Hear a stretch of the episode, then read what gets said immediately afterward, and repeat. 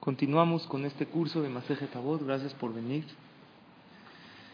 Estamos en el capítulo 6, que este capítulo se llama Kinyan Torah. Kinyan Torah habla de cómo uno puede adquirir la Torah en su vida. La Torah, que es la sabiduría más grande de todas las sabidurías del mundo, que la persona que tiene Torah tiene realmente caminos para todo lo que tiene que decidir en la vida. La Torah para el Yehudí es lo principal, es el éxito en todo, para el matrimonio, para la vida, para los hijos.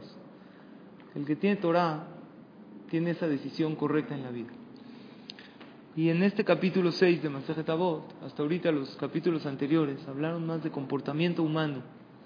El capítulo 6 habla de la categoría de lo que es lo que estamos haciendo ahorita, que esta mitzvah, esta mitzvah que estás haciendo ahorita, que es estudiar Torah, es la mitzvah más grande que hay de todas las 613 mitzvahs. Así dice la Mishnah, Talmud Torah que Neged Kula, equivale a todas las mitzvot. Hoy vamos a estudiar, Bezrat Hashem, la Mishnah Bet del capítulo 6 y también la Gimal y Dalet. Comienza así la Mishnah Bet. Ama Rabbi Yoshua ben Levi. Dice este Jajam Rabbi Yoshua ben Levi. Bechol Yom Bayom. Todos los días. Bat Kol Yotzed Me'ar. Sale una voz del monte de Sinai. Así se llama Ar Joreb. Es el Ar Sinai. Es uno de los nombres del Ar Sinai. Es donde Hashem entregó la Torah. Umachrezet. Y esta voz dice. Hoy la em la beriot me el bonash el Torah. Pobres de las personas que humillan la Torah. Vamos a ver a qué se refiere esto. Primero que todo quisiera hablar del autor de la Mishnah. El autor de la Mishnah es Rabbi Yehoshua ben Levi. Este jajam, Rabbi Yehoshua ben Levi, era tan grande, tan grande. Era de los grandes Emoraim, figura en la Gemara en varias ocasiones. Que este jajam tenía, tuvo la oportunidad de ver y hablar con Eliyahu Naví. ¿Quién es Eliyahu Naví? El profeta Eliyahu, el que Hashem lo dejó vivo. ¿Por qué está vivo un profeta? Porque cuando venga el Mashiach, el Mashiach es un rey. Todo rey tiene que ser ungido con aceite, Shemen Amishha, un aceite especial, por un profeta. Ya, ya no tenemos profetas hoy en día. Si hay un profeta que está vivo hoy en día. ¿Quién es? Eliyahu Naví. Y Eliyahu Naví muchas veces, la Gemara dice que se aparece de diferentes maneras. Hay veces lo puedes ver como un pobre, se disfraza. Puede ser que el pobre que está pidiendo limosna en la calle, ¿te ha pasado que pasas en tu coche y le das a un limosnero? Pregúntale, ¿no te llamas Eli de casualidad? A lo mejor es, tú no sabes. Eliyahu Naví es un profeta que está vivo entre nosotros y él puede cambiar de aspecto. Y sabemos que siempre viene su, su alma, su resplandor, a cada Brit Milá. Cada vez que hay un Brit Milá, por eso ponen en un Brit Milá la silla de quién? De Eliyahu. Y, cuando vas a un Brit Milá, es muy bueno pedirte fila en ese momento, porque Eliyahu Naví está escrito que limpia a todos los presentes de Averot, los limpia de pecados. Aunque hay quien explica que después del Brit Milá regresan todos los pecados, no importa. Pero ¿sabes qué es estar en la ceremonia del Brit Milá lo que dura sin Averot? Estás muy cercana a Hashem, te tienes que concentrar mucho. Aparte que tenía Gilú y Eliau, fue el único jajam que entró vivo al Gan Eden. ¿Qué es el Gan Eden? El paraíso. Vivo, con todo y cuerpo. Así entró Rabbi Yoshua Ben Levi. Lo que nos cuenta la Gemara sobre Rabbi Yoshua Ben Levi, en Masejet Ketubot. Cuenta el Talmud así. Rabbi Yoshua Ben Levi, cuando ya se estaba yendo, Kiaba Shahib, cuando ya llegó su momento para irse del mundo, le dijeron al Malach Amavet, al ángel de la muerte, ¿quién es el ángel de la muerte? El que se dedica a separar las almas de los cuerpos, y en el momento que el cuerpo ya no tiene alma, ¿qué sucede con él? Lo entierran, regresa a su origen. Y el alma también a su origen, ¿qué es? El cielo. Pero depende qué acciones hizo.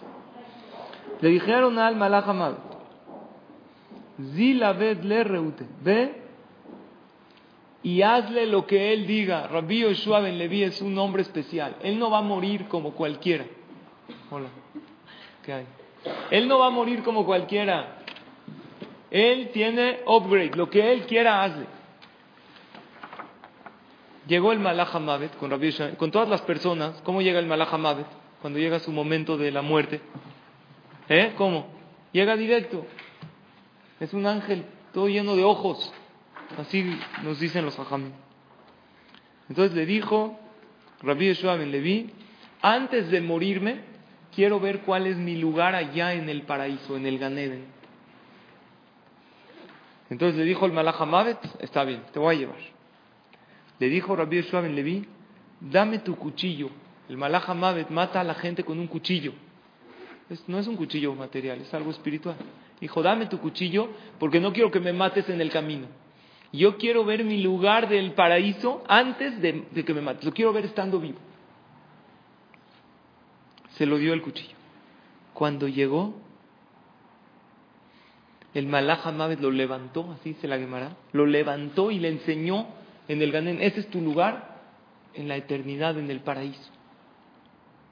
Agarró Rabbi Yeshua Ben Levi, brincó desde el lugar en donde estaba al Ganén. ¿Cómo brincó? Vivo con todo y cuerpo. Generalmente, ¿cómo suben los tzadikim al Ganeden? Con alma. Con todo y cuerpo brincó allá. Llegó el Malach Mavet y lo jaló de su ropa. Rabí Yoshua Ben Levi juró y dijo, juro que no me muevo de aquí, no regreso. ¿Por qué? Porque el Ganeden del paraíso es un lugar impresionante. Rabí Yoshua Ben Levi juró, de aquí no me voy. Entonces dijo Hashem,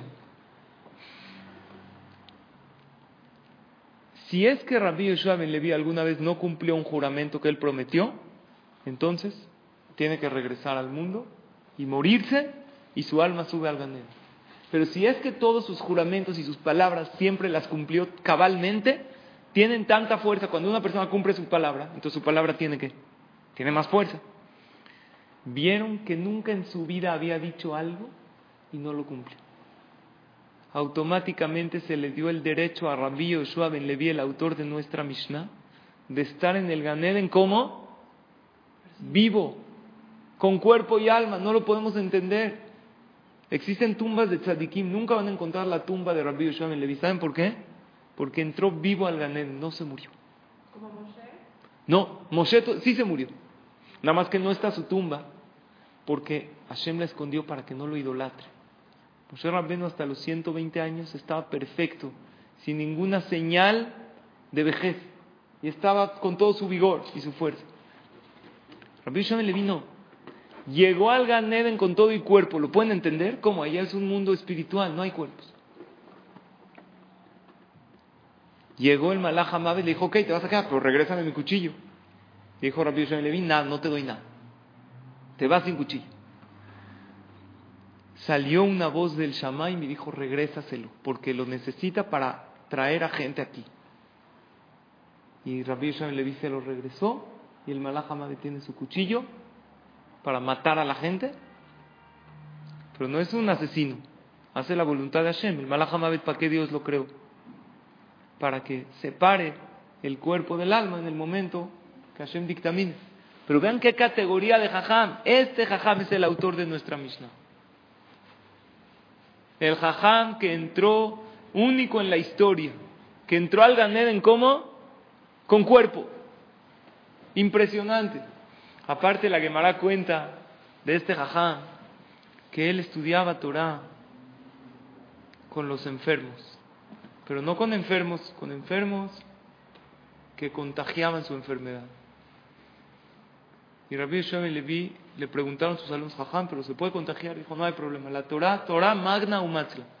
La Torah protege y salva. El que estudia Torah se protege. Hubo una vez un caso en un hospital en Estados Unidos. Hay hospitales de Yehudim, ahí hay millones de Yehudim. Y en una sección de enfermos con una enfermedad muy contagiosa, de hecho los doctores, ¿cómo entraban a verlos? No con tapabocas con un traje entero para no contagiarte, es una enfermedad muy fuerte. Ellos pidieron por favor, a un jajam que les vaya a dar clase de Dafiomi. ¿Saben qué es Dafiomi? ¿Han escuchado ese concepto? Una hoja diaria. Aquí tenemos un tomo de Gemara. Si tú estudias una hoja diaria de Gemara, son 2.711 hojas. ¿En cuánto tiempo la acabas? En más de 7 años. Una hoja diaria de los dos lados. Pero es muy difícil estudiar. Pero existen en Estados Unidos cientos de miles de Yehudim estudian Dafiomi. Y hay un sillum muy grande el Siyum Ashaz. En el estadio. En el estadio de MedLife, algo impresionante. Hasta sale en la tele, los goyim, es un evento súper conocido. Entonces, le pidieron a un jajam que les vaya a dar clase de Dafiomi. El jajam fue a preguntar a su jajam si puede dar. Por un lado está enseñando Torah, pero por otro lado, en una sección de enfermos, ¿qué opinan ustedes? ¿Tienen que ir a dar clases? No? ¿Tienen que arriesgarse de enfermarse? Una pregunta, ¿no hay doctores que los van a ver? ¿Por qué los doctores van con esos enfermos? ¿Por qué? Porque están haciendo su trabajo. Entonces, que por hacer un trabajo a uno sí arriesga y por enseñar Torah no. Le preguntaron al gran jajam, gran jajam de Israel, se llama Ran Silverstein. Él dijo, si el jajam tiene fe que la Torah no lo va a dañar, no hay problema. Y más porque está enseñando Gemara. Y la palabra Gemara tiene las iniciales Gimal Me Resh Aleph. ¿Qué es Gemara? Gimal es Gabriel, el ángel Gabriel. Mem, el ángel Mijael. Resh, ¿qué malach? Rafael. Aleph, Uriel. Son los cuatro malachim. Mijael es de protección. Gabriel es el que le da fuerza a la persona. Rafael el que le da refuerzo. Uriel es el que da la luz en la vida de la persona, porque la persona vea las cosas con claridad, que no se afecten sus ojos, no se afecten los demás órganos. Y así fue y dio clase y Baruch Hashem hasta hoy está perfecto el jajam. Yo hay veces dudo si dar clase porque yo tengo problemas de la voz, soy muy delicado, me quedo ronco después de una clase, estoy tomando clases de canto, cosas, reflujo, tengo un issue ahí con esto. Pues siempre recuerdo este más, por dar una clase de Torah no te, no te hace daño, ni por escuchar. Tú dices, voy a la clase de Torah y si me pierdo esto, pierdo un cliente. Si ya estudiaste lo correcto, ya trabajaste lo correcto, tú puedes estar tranquilo que no va a haber ningún daño. Este era el Jajam Rabbi Levi. Este mismo Jajam que nos dice, vean la Mishnah ahora sí. Bejol Bayom, todos los días sale una voz del Har Sinai y dice, pobres de las personas que desprecian y que humillan la Torah. ¿Ustedes conocen un Yehudí que humilla a la Torah? Ni un Yehudí, el más alejado, no le desprecia, no tira el Sefer Torah, Barmina. Los Yehudí más alejados, sale el Sefer y ¿qué hacen? Echan besitos, se paran. Entonces, ¿a qué se refiere la Mishnah? Se refiere a la humillación es que la dejan abandonada y no la estudian. Que la Torah dice, ¿de qué me sirven los besitos si no me estudias? No cumples lo que yo te digo, no es de que yo, la Torah no dice ella, es la palabra de Hashem. La gente le echa besos a la Torah. Es como una persona que le echa muchos besos a su esposa. Le dice, Sara, yo te amo, te quiero. Le da besos. Ven tantito. Se acerca, pa, una cacheta. A las dos horas, Sara, ven, yo te amo, yo te una patada. Luego un guamazo. Oye, un día esta Sara ya se hartó. Dijo, ya, ¿cuántos besos, cuántas declaraciones? Si realmente me quieres, ¿por qué no haces lo que yo digo, lo que yo te pido? Nos pasa algo parecido con la Torah. Todos echamos besos. Pero nos gusta la Torah como en el Ejal ahí está bien guardadito. Hay muchos Yehudim, eso es humillación de la Torah, que no quieren que la Torah se meta en su vida. Nosotros tenemos una costumbre en la comunidad Shami. Ven ahí ese texto que dice Kel Shakai Baruch Haba Hashem Hashem. ¿Conocen ese pasuk? Que dice Elohim Emet, Moshe Emet, Torah Temet, Vezota Torah. Cuando saca el Sefer Torah, se pasa a los cuatro puntos cardinales y cada uno del Kaal declara Hashem es verdad, la Torah es verdad. Pero lo increíble es que uno declara que la Torah es verdad delante del Sefer Torah. ¿Y qué pasa? Sale del Knis, hace Hilul Shabbat. No que la Torah es verdad, acabas de decir. No cumple mitzvot, come algo taref. Entonces, esto es una contradicción muy grande, porque uno de un lado declara que la Torah es la palabra de Hashem. Y por otro lado, hace lo contrario. Sobre esto se refiere la Mishnah. Pobres de las personas que desprecian la Torah. Shekol Mishen Osek Torah, Mikran Nazuf. Toda persona que no estudia Torah se llama reprendido. Hashem lo reprende. Hay un pasuk en Mishle que dice así.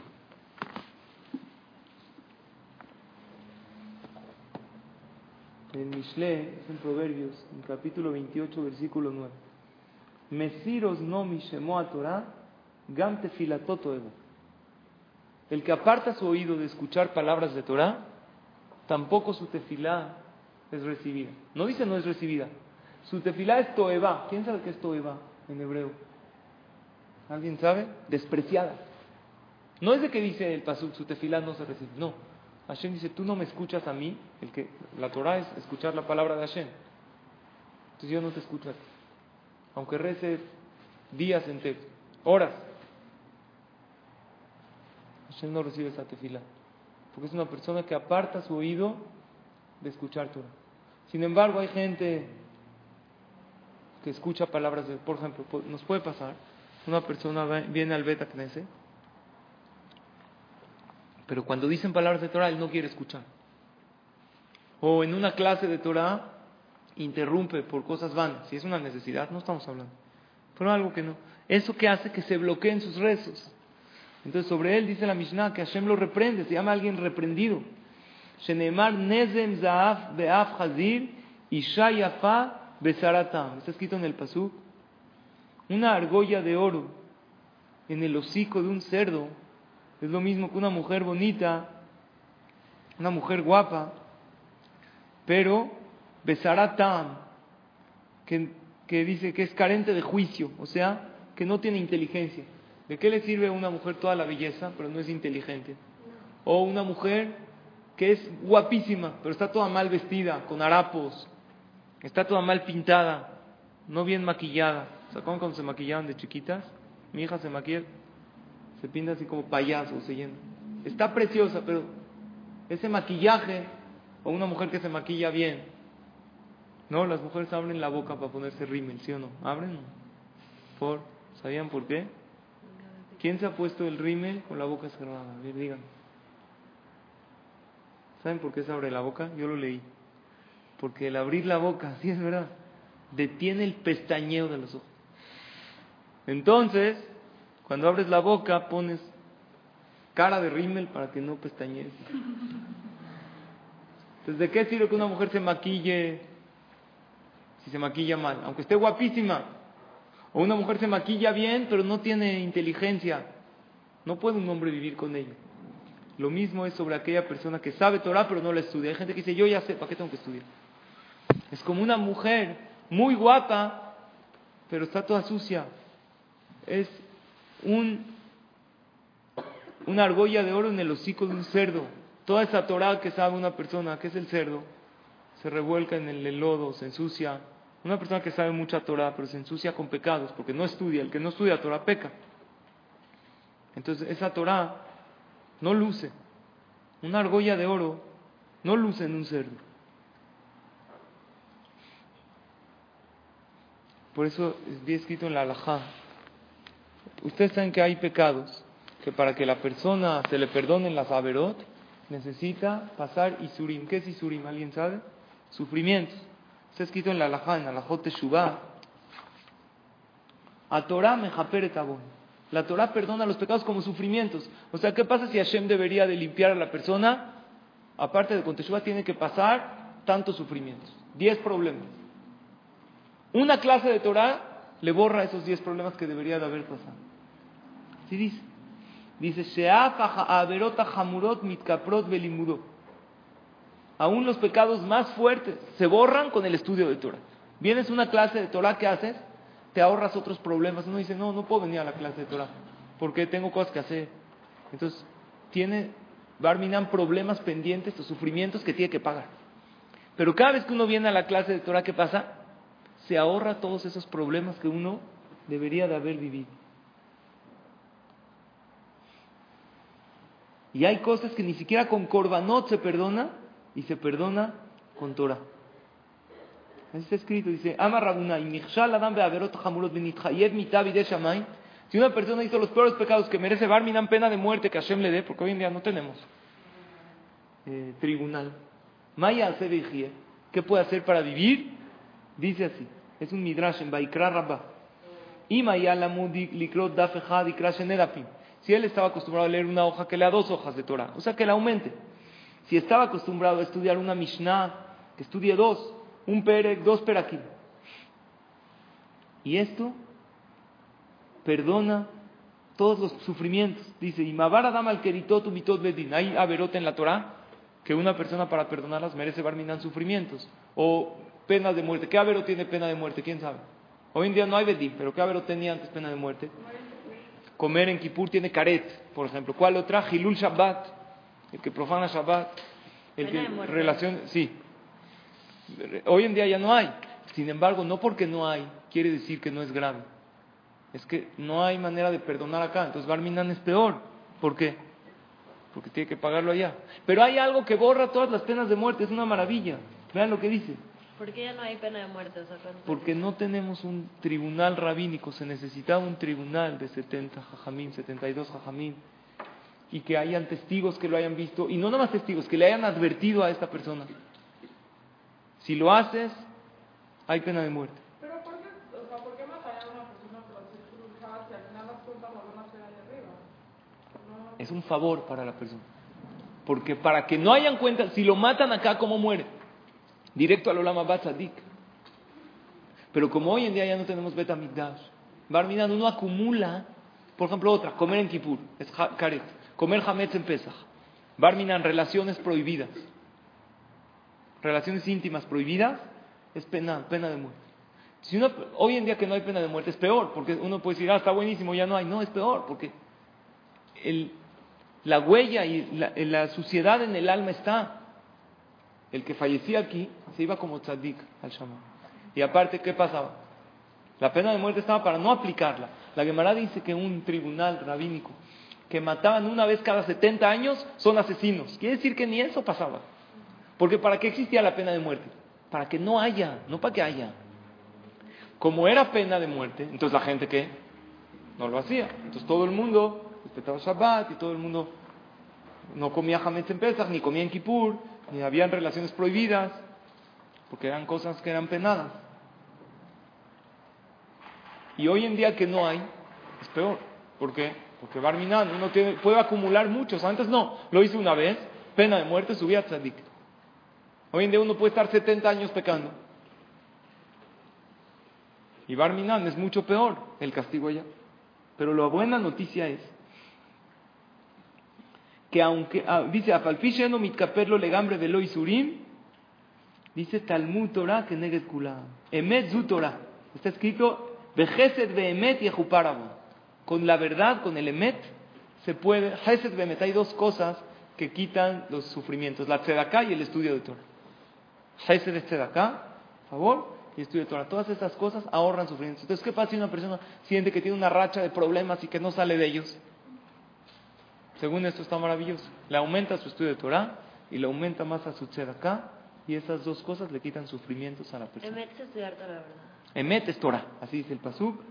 Emet su Torah y Gesed de acá. Está maravilloso. Y dice, todo lo que está escrito en los libros que hay que hacer, eh, sufrimientos y ayunos, es, es para el que no estudia Torah. Pero el que estudia Torah no necesita ni ayunar, ni sufrir, ni que Hashem le mande problemas, nada, porque con la Torah limpia todo.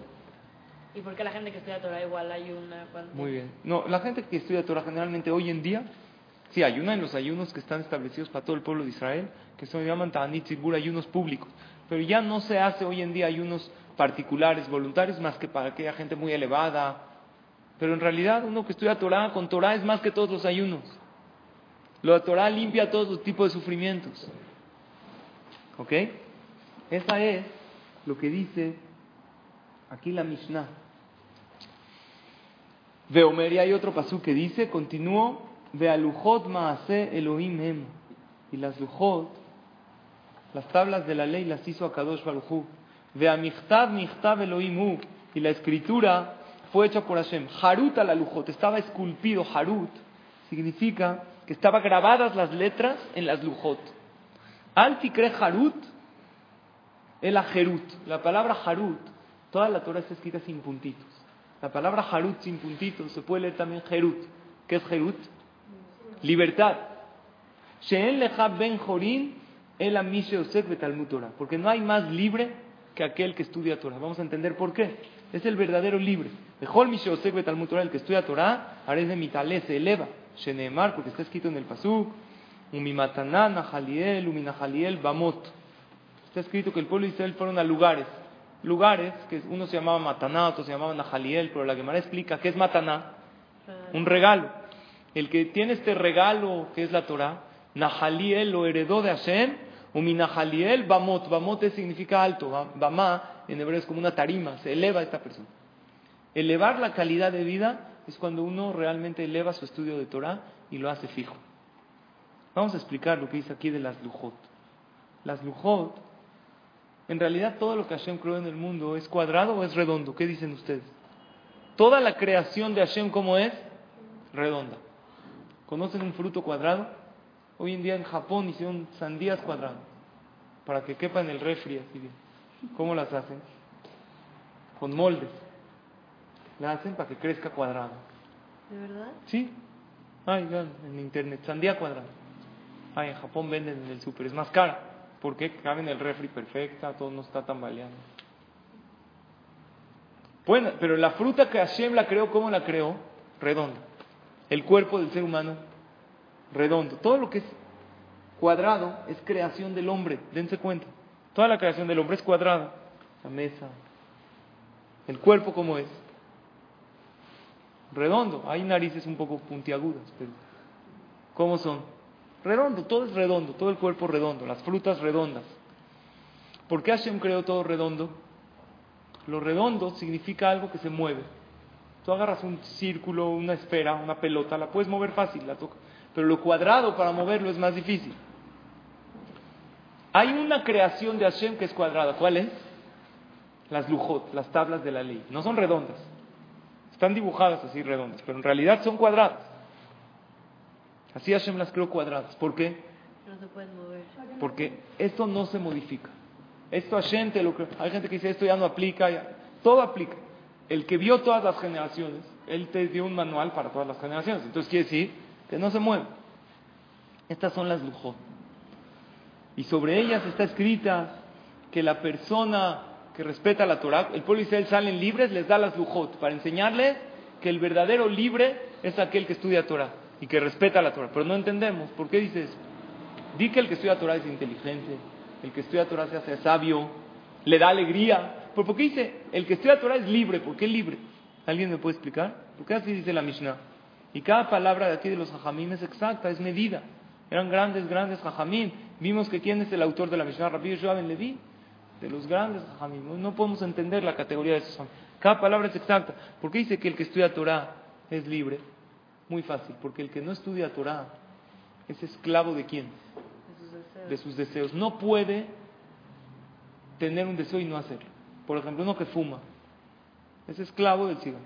Tengo que fumar, no hay no. Se le antoja un cigarro, acaba de cenar con sus amigos. Como dice el Pasuk, después de un taco, un buen tabaco. ¿Sí o no? No puede no fumar. Está cerrado todo. No hay cigarros ahorita, no hay tiendas. ¿Qué va a hacer esta persona que quiere un cigarro? Dos horas va a dar vueltas hasta que consiga. Si tiene que ver el partido de fútbol, porque es su equipo, no importa, su hijo está enfermo, no, no le importa nada, él tiene que ver. Oye, pues está tu hijo enfermo, ve al doctor, nada. Puede dejar a su familia, la gente que es muy apasionada a las cosas. Es esclavo de sus deseos, él tiene un deseo del deporte. El deporte es bueno o malo, como una distracción es maravillosa, pero cuando te esclavizas a él, que tienes un partido importante y dejas tu trabajo, tu estudio, tu familia por el partido, quiere decir que ya es un deseo. Hay algo que puede liberar a la persona de todos los deseos. Dice la Gemara en Masejet Kidushi, en la página 30, columna 2. Caja Mara Kadosh hijo Hashem. Banai, hijos míos. Barati Yetzer Hará, yo creo un Yetzer Hará para ustedes, que son todos los deseos. Ubarati lo Torah Yo creo una Torah que cuando la estudias, te liberas de los deseos. Hay gente que tiene, dice, no puedo controlar el enojo, no puedo. Tú estudias Torah y automáticamente te sientes mejor. Torah, em. Si ustedes estudian Torah, yo les prometo que no los entrego en manos del Yetzerara. Hashem es una promesa de Hashem. Pero dice una persona, Veimen atem nos kimba Torah, beyadu. Si uno no estudia Torah, eres presa del Yetzerara. Entonces, ¿por qué hay gente va a preguntar de Nis que estudia Torah y tiene Yetzerara? ¿Por qué? Porque hay que estudiar Torah con esfuerzo, hay que estudiar Torah el tiempo necesario. Pero es una realidad, ¿eh? Tú estudias Torah saliendo de la clase, tienes menos Yetzerara. Acabas la clase, no tienes tanto Yetzerara de enojarte. tú- Dura, tiene un efecto. A lo mejor después de dos horas se quita el efecto y uno ya le, le agarra el Yetzerara, pero es una persona tiene Yetzerara de fumar, se siente a estudiar Torah, se, se calma. Todos los seres humanos tenemos algo de Yetzirah, porque si no, no tiene sentido la vida. En el momento que Moshe Rabbeinu estaba pegadísimo, no tenía, tienes razón. Pero en el momento que bajó tantito la guardia, tuvo, ahí está que pecó. Le pegó a la piedra. Cuando uno baja, y nosotros a nuestra categoría que estamos súper lejos de Moshe, estudias Torah continuamente, te haces mejor persona, te calmas, hablas con dulzura, hasta tus hijos lo perciben, tu esposo, tu- tus papás, es algo, te quita el Yetzirah. Tú ves grandes jajamí, se ve, eso no es hay que creer, se ve, grandes jajamí, mira qué tranquilidad, qué, qué Yetzirah tienen. Les das comida, se conforman con poquito, no tienen vicios, placeres, no o sea, sí disfrutan lo que tienen, lo disfrutan mucho, pero no desean más. Todo eso es Yetzirah. O sea, desear más de algo es un... No, desear más no tiene nada. Lo malo es obsesionarse. Desear ropa yo también deseo. Viaje, está bueno, puede uno pasear, pero obsesionarse por eso. Y que si no lo tengo, una persona ya siente que su vida no vale, ya no valora todo aquello que tiene.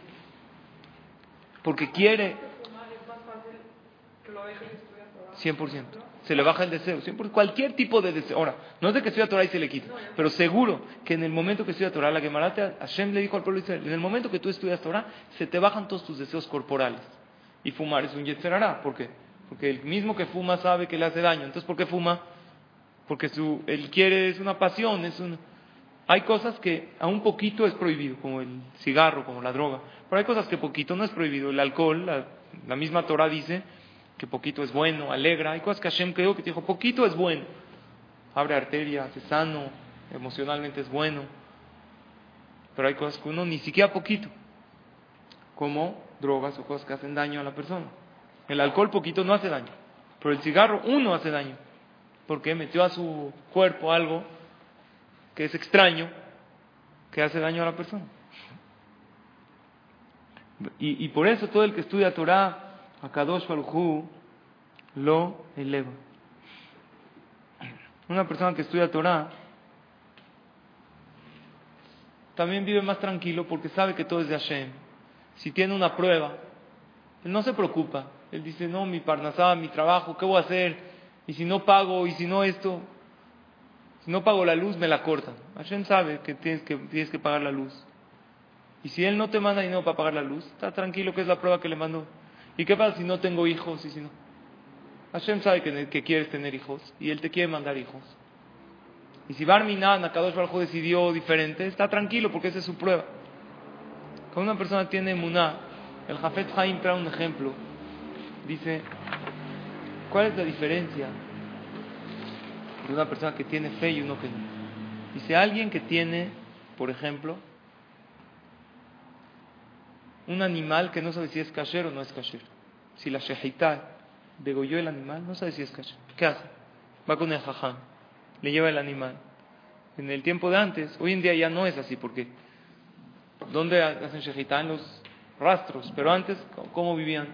Cada quien tenía en su casa una vaca, una, gallina. Y no sabe si salió bien la shehitá. Se la lleva al jajam, jajam. Maté esta gallina, ¿está kasher o no? ¿La puedo comer? Entonces Ham la checa, checa cómo está la chequita, y ves en el animal se checa el pulmón. Llega una persona con un jajam, dice, Ham, esta vaca es kasher, la checa, le dice tares. ¿Cuánto dinero acaba de perder? Si era kasher el animal, a lo mejor costaba tres mil dólares. Ahorita que no es kasher, se vende como carne barata, cuesta 300 dólares. Perdió muchísimo dinero, pero nunca hemos visto que una persona sale todo enojado y empieza a aventar sillas en el... Le dice a Jajam, le besa la mano, gracias. Pero hay algo muy curioso. Llegan dos a discutir entre ellos. ¿Me debes? No Vamos a decir un empleado con un jefe. ¿Me pagaste? Sí, pero no me pagaste esta parte. ¿Me debes esto? Van con el Dayan, con el Jajam. Y el Jajam que dice, le tienes que pagar. ¿Cómo sale? Enojadísimo y empieza a aventar cosas y a insultar. Este no es un Jajam y empieza a hablar mal de él dos años con toda la gente. ¿Cuál es la diferencia? En los dos perdió dinero.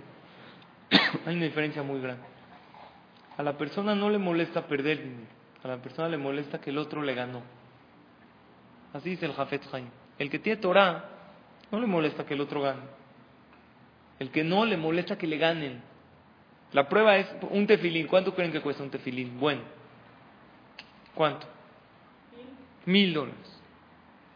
Milki, mil quinientos, hay tefilín buenos. Muy.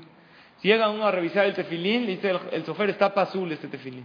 Hace poco mandé a revisar un tefilín, le salieron bolas de gel adentro. Porque la gente se pone el tefilín con gel. Sí, se peina de picos así con gel, se pone el tefilín acá, así suena cuando se lo se lo quita, no se despega tanto gel. Hay que decirles a los hombres que el tefilín se pone con el pelo seco porque es piel. Se hace pasul el tefilín. ¿Cuánto cuesta el tefilín? Tiene que comprar mil dólares. No importa. Pero cuando es un din Torah con otro contra el otro, si él sale perdiendo, le duele. ¿Por qué? No le duele el dinero. ¿Qué le duele? Que el otro le ganó. Pero el que tiene Torah está tranquilo, está sereno, ¿no? O sea, no soy ¿Qué piensas? Yo pienso que, o sea, que tipo, a todos nos molesta que nos o sea, naturalizamos. Claro, pero cuando una... Sí, y todo, pero mientras no te gana a ti, porque tú quieres también, o sea, también a ti te gusta sentir lo que siente. Claro, pero ¿qué pasa si tú vas a un dintoral y te dicen, oye, me debes, no me... ¿cuál es la alhaja? No sé si te pagué, si no te pagué, estamos discutiendo, yo digo que ya te pagué, tú dices, no me has pagado, vamos con un jajam a checar la alhaja. El que tiene Torah y acepta si es la alhaja, si la alhaja es que tengo que pagar, ¿sabes cuántos temas hay entre vecinos que le tapó la vista, si le tiene que pagar, si tiene que tirar el muro que hizo? O si alguien le renta la casa al otro, si este arreglo lo paga el dueño de la casa o lo paga el inquilino. hay que checar la alhaja. Una persona que tiene Torah, él chequea, si así se la alhaja, está uno tranquilo. Pero ¿qué pasa si el otro gana cuando tiene ganas de molestar? Porque él dice, no me ha pagado, no me ha pagado, y en verdad sí le ha pagado, pero quiere sacar como beneficio. Entonces, ¿cómo ganó? ¿Cómo ganó? La alhaja se, se, siempre se checa, tiene que haber testigos. Es difícil que alguien gane un din si no tiene razón. Y si trajo testigos falsos, por ejemplo, y gana, el Dayan no tiene Ruach HaKodesh, el que juzga. Trajo testigos falsos. Si yo traigo ahorita dos testigos falsos, ¿sabías? ¿Tú no me debes dinero o no, Denise? Nada. Pues si yo traigo dos testigos, les contrato a ustedes dos, les pago. Y ustedes dos van al Bedín, atestiguan que tú me debes a mí, te hacen pagarme, ¿sabías? ¿Tú cómo lo recibes eso? O sea, digamos que me ganó, pero me sentiría como que abusaron Te sientes de mí. abusaron de ti. Pero una persona que tiene muna, que tiene fe en Hashem, dice, ah, Hashem me mandó esta prueba. Es difícil. Pero ve todo como parte de Hashem, como prueba de Hashem. Los individuos no me pueden hacer daño ni me pueden quitar nada de lo que yo no merezco que alguien me quite. Es el que vive con emuná.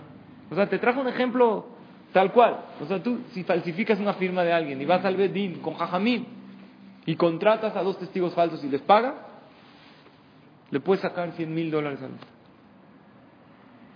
El otro, ¿cómo se tiene que sentir? El que lo hizo, Barmina. Pero el otro tiene que ser una prueba que Hashem me mandó que hago. Hay acusaciones falsas. ¿Qué pasa cuando alguien lo metieron a la cárcel sin culpa? Dificilísimo. ¿Qué tiene que pensar esa persona? Está escrito que la cárcel de aquí perdona los castigos severos más grandes allá, en el Olama. Uno de los jajamín de la Gemara, que lo metieron a la cárcel y sus alumnos lo querían sacar. Le dijo, no me saquen. Si me metieron, es para acaparar, que Hashem me limpia. Vean qué categorías de gente, estando rodeados de las peores personas. Son categorías muy elevadas. Pero la idea es que el que estudia Torah vive, ve el mundo todo como emisarios de Hashem. Ni un ser humano me puede hacer daño, nadie me puede beneficiar, yo estoy tranquilo que lo que merezco Hashem me lo va a dar. Es una categoría alta, pero se puede lograr cuando la persona trabaja en sí misma. ¿Estás de acuerdo? Sí, pero es que está fuertísimo. Sí, claro, no estamos pretendiendo que eso suceda. Pues si Barminan llega la prueba, no lo ve como pruebas de Hashem. Vamos a la Mishnah Gimal. Alomed me javeró pere. Sigan conmigo. Una persona que estudia de su compañero un capítulo de Torah. O alajá, o una alajá. ¿Qué es una alajá? Una ley que tú no sabías. Y tu, y tu compañero, tú estabas haciendo algo en Shabbat. Estabas comiendo una comida y estabas separando los chícharos del arroz. Llegó tu amiga, ¿se puede hacer eso en Shabbat o no? Es borer. Dijo, eso es borer, es separar. Te enseñó una alajá.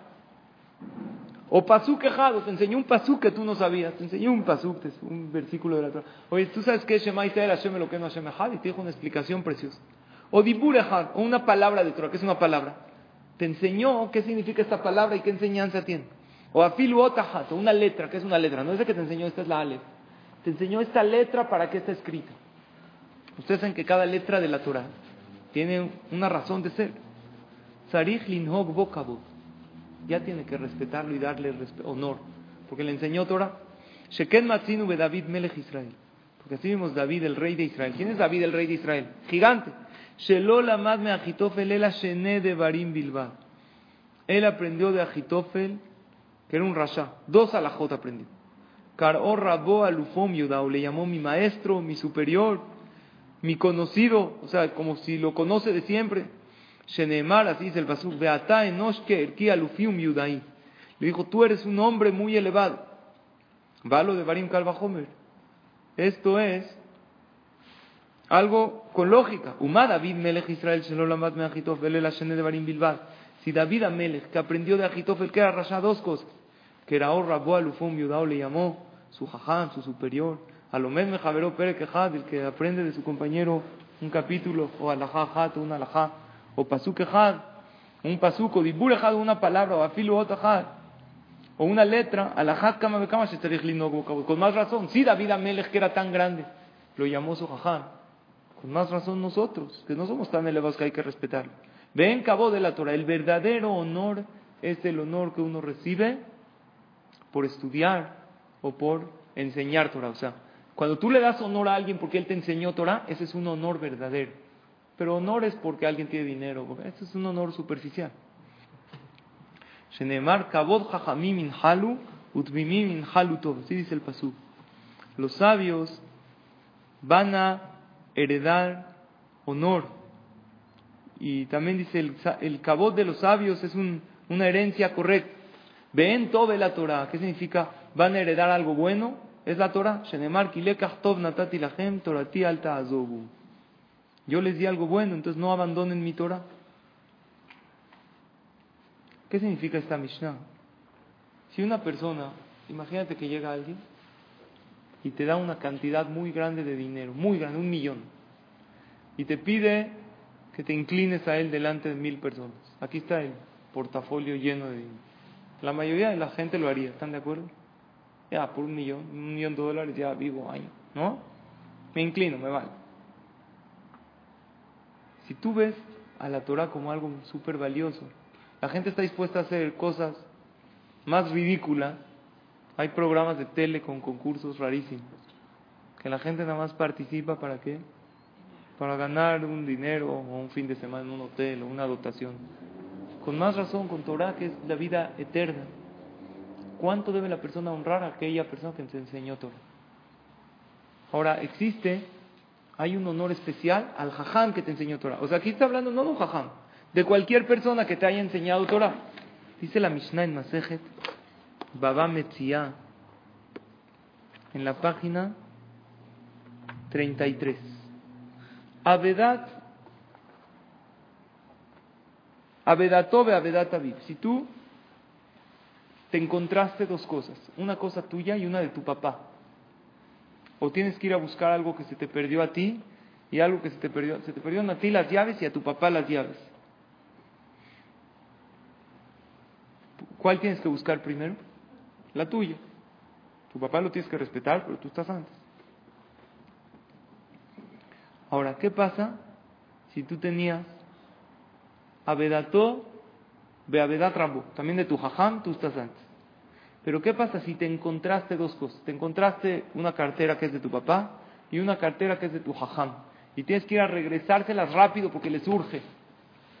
¿A quién le regresas primero? ¿A tu papá o a tu jajam? Está durísima esta laja. ¿Eh? Diríamos que a tu papá, vean lo que dice la Mishnah. Shel Rabokodu. Tu jajam es antes. ¿Por qué? Porque tu papá te trajo a este mundo y tu jajam te da al olama ba. Te llevó al olama. Pero si tu papá también te enseñó Torah, ahí sí.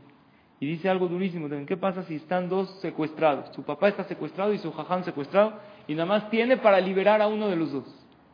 Está dificilísima esta laja. ¿Qué opina? Yo creo que la mayoría de la gente liberaría a su papá primero. Dice la Mishnah, ¿no? Poder trabó, dejar poder tadir. Primero a su jajam. ¿Por qué? Porque el jajam le dio un lama. Ahora, ¿a qué se refiere? No al que le enseñó una palabra.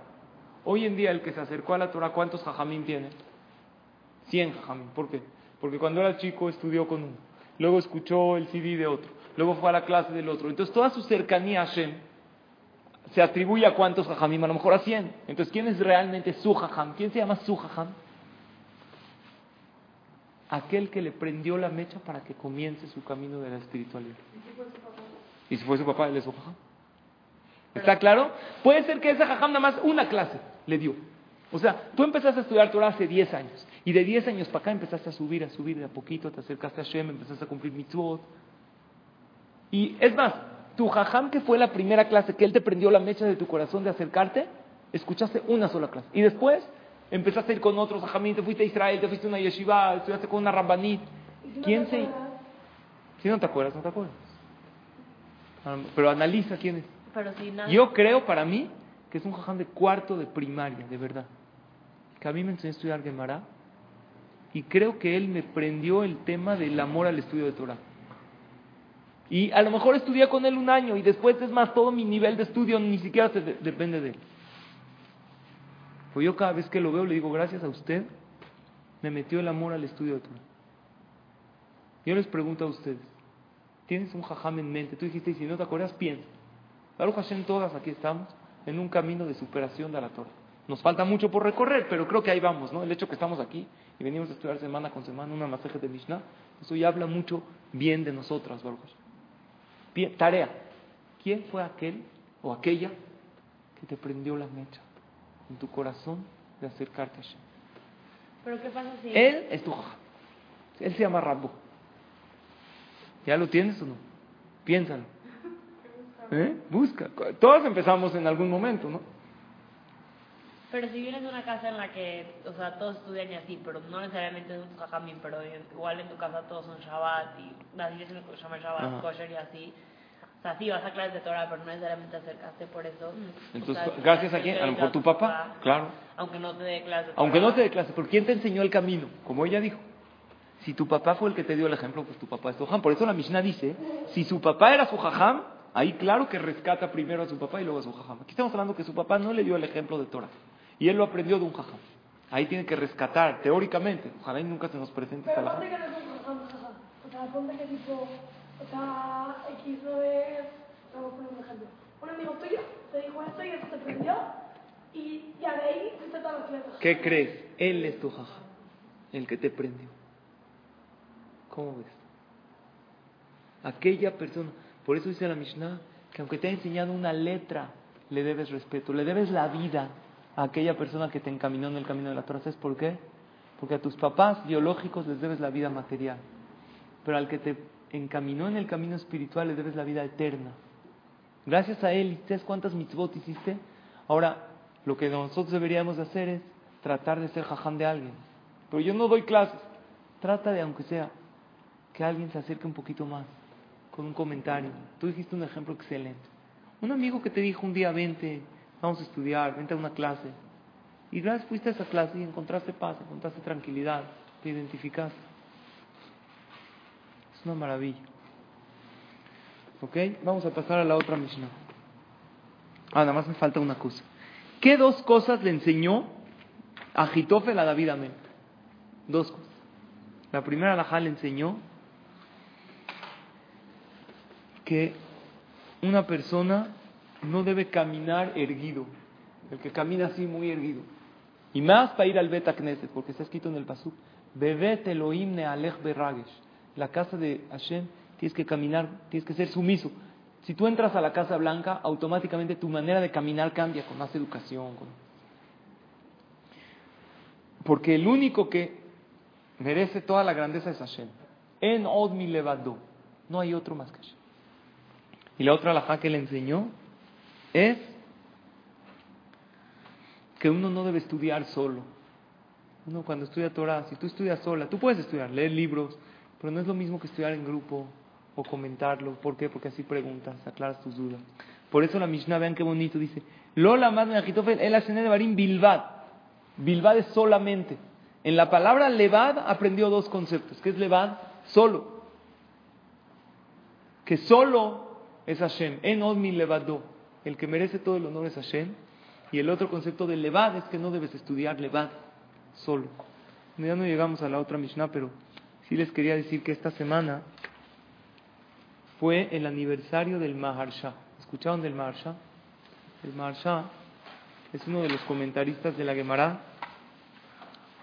Vivió en Polonia, era un Rosh Shiva. Y se llamaba Rab Shmuel Idlish. Así se llamaba. ¿Por qué le llamaban Rab Shmuel Idlish? Si no era su apellido. Porque su suegra se llamaba Idlish su suegra mantenía la yeshiva donde él enseñaba, porque era muy rica. Llevó el nombre de su suegra. ¿Qué opinan? ¿Quita usted a llevar el nombre de tu suegra? Porque mantiene tu ¿Te mantiene? ¿Qué dices? Mejor que no me mantenga y no me des el nombre de mi suegra. Pero el jajam llevó así, lo llamaron a su nombre. Y este jajam era muy, muy, muy grande, un Rosh Yeshiva muy grande, unos 450, 500 años en Polonia. Y él tanto se dedicaba a la Torah, tanto, Está escrito que es bueno recordar a los tzadikim en su aniversario. Porque cuando uno recuerda a un tzadik en su aniversario de fallecimiento, él pide por ti desde el shamay. Él ponía, tanto se dedicaba a su estudio, que ponía los pies en una cubeta en, en invierno. Ponía los pies arriba de la cubeta, arriba. Y la cubeta estaba llena de agua helada. Y en el momento que se quedaba dormido, se le caían los pies y se caían los pies dentro de la cubeta y así se despertaba. Y también cuentan algo muy interesante de él, que él tenía las peot muy largas. Peot, ¿saben cuáles son? Peot muy largas, más largas que tu pelo. ¿Y él qué hacía? Se las colgaba al techo. Así estudiaba Torah. Como estudiaba Torah hasta altas horas de la noche, cuando se quedaba dormido, ¿qué pasaba? Se le jalaban, pero a este techo no creo que sería suficiente llegar. Pero imagínate, estudiar en un cuarto y se colgaban las pelotas al techo. No, un hombre no tiene obligación de tener peot. La obligación de la Torah es que hasta el huesito el hombre no se corte la patilla porque eso era la costumbre de los sacerdotes goín. Entonces la Torah prohíbe cortar al hombre esta parte. Y él vivió en una época donde había mucha Torah. Ahí vivió también en aquella época el Marshal, el Ramá. Eran grandes jajamín porque en aquella época en, Polonia vivían muy bien los judíos, como vivían bien tuvieron el dejut de acercarse a la Torah, pero ellos estudiaban Torah con mucho esfuerzo, con esfuerzo. Lo que te trae todo esto que dice la Mishnah de la Torah es la Torah con esfuerzo. Voy a acabar con una anécdota muy interesante. Había una vez un carretero que trabajaba, llevaba mercancía de un lugar a otro con su carreta, se esforzaba en el invierno. ¿Saben qué difícil es? con carreta, la nieve. Una vez se perdió en el camino. No había Waze, iba en la carreta. Estaba nevando durísimo. La carreta, el caballo, empezó a nevar y se atoró en la nieve. La rueda era de madera. Se atora en la nieve, no puede salir. Trata de, sigue nevando y nevando. Estamos hablando de los fríos helados de Europa. Y el caballo ya no podía seguir porque se congeló el caballo. Eran altas horas de la noche. Trata de reanimar, le pega al caballo, el caballo está congelado, está por morir, su carreta atascada en la nieve y dice, ya, no, ya me voy a morir de frío yo. No sabe qué hacer. Vislumbra a lo lejos una luz y se acerca a esa luz a pedir ayuda y ve que es una casa. ¿Quién estaba en esa casa a altas horas de la noche? El jajam de la ciudad, estudiando Torah, junto a una chimenea, un té caliente, estudia Torah feliz. Está estudiando y tocan la puerta. De repente es un carretero todo nevado, helado, congelado. Le dice, jajam, yo también soy, soy le pido por favor ayuda. Se estaba casi muriendo. El jajam lo hizo pasar, interrumpió su estudio. Se puede interrumpir su estudio, pues está salvando una vida. Le dio un té caliente, lo puso junto a la chimenea. Estaba tan cansado y exhausto que le dio su cama para dormir. Al otro día se para el carretero y dice, ya, no, caballo ya no tiene, se murió congelado, ya no tiene parnasá. Y le dice al jajam, gracias por recibirme, usted me salvó la vida. Nada más tengo una pregunta, ¿le puedo hacer la pregunta? Le dijo, sí. Le dijo, mire, olamas de yo no tengo. Tanto me esfuerzo, trabajo y no tengo olamas de, no tengo vida en este mundo. ¿Por qué no? Porque vivo y trabajo, vivo, eso no se llama vida. Aunque sea voy a tener olamas, ¿va? ¿Usted cree que voy a tener olamas, va? Le dijo el jajam, cuéntame tu, tu día. Dijo, no, yo me paro en la mañana con la carreta, trato de transportar cosas y así vivo. Con trabajos me alcanza para mi familia. Le dijo, ¿rezas? Dijo, la verdad no tengo tiempo de rezar. ¿Te pones tefilín así rapidísimo, en cinco minutos? ¿Tienes tiempo para estudiar Torah? ¿Estudiar Torah? No, yo estoy totalmente ocupado. Dijo, si tanto trabajas para tener este mundo y no lo tienes, para el Olama va que no le inviertes nada, ¿tú crees que tienes? ¿Cuánto le inviertes? a lo espiritual en el día? Pues casi nada. Todo en la vida se adquiere con esfuerzo. ¿Tú conoces algo que se adquiere sin esfuerzo, algo que valga la pena? Una excelente dieta, pero sin nada de esfuerzo. Una excelente inversión que te reditúa muchísimas ganancias, pero no, tienes que, nada más inviertes poquito y en dos meses te duplica. No existe. Entonces lo espiritual no es la excepción. La gente cree, viven en una ilusión. Creen que van a tener un lama va de qué? Una religión fácil. Ya voy al CNI, soy un poquito de acá, trabajo para la comunidad. Pero cuando realmente se le pide a uno esfuerzo, o sea, ¿qué es esfuerzo? No hablar la shonara, dejar de comer esto que es taref, cuidar Shabbat correctamente, uno que dice no. Entonces, ¿cómo piensas que vas a tener Olama va? Si todo lo que vale la pena se adquiere con esfuerzo. Es lo que aquí la Mishnah habla y es la Mishnah que vamos a estudiar. Hashem la semana que entra. Es más que el estudio de Torah, el esfuerzo para estudiar Torah. El esfuerzo significa esforzarse para venir a la clase, esforzarte para concentrarte en la clase. Hashem, por lo pronto, tengan todas pura verajá y Nos vemos la que entra, si todas pueden, avísenme.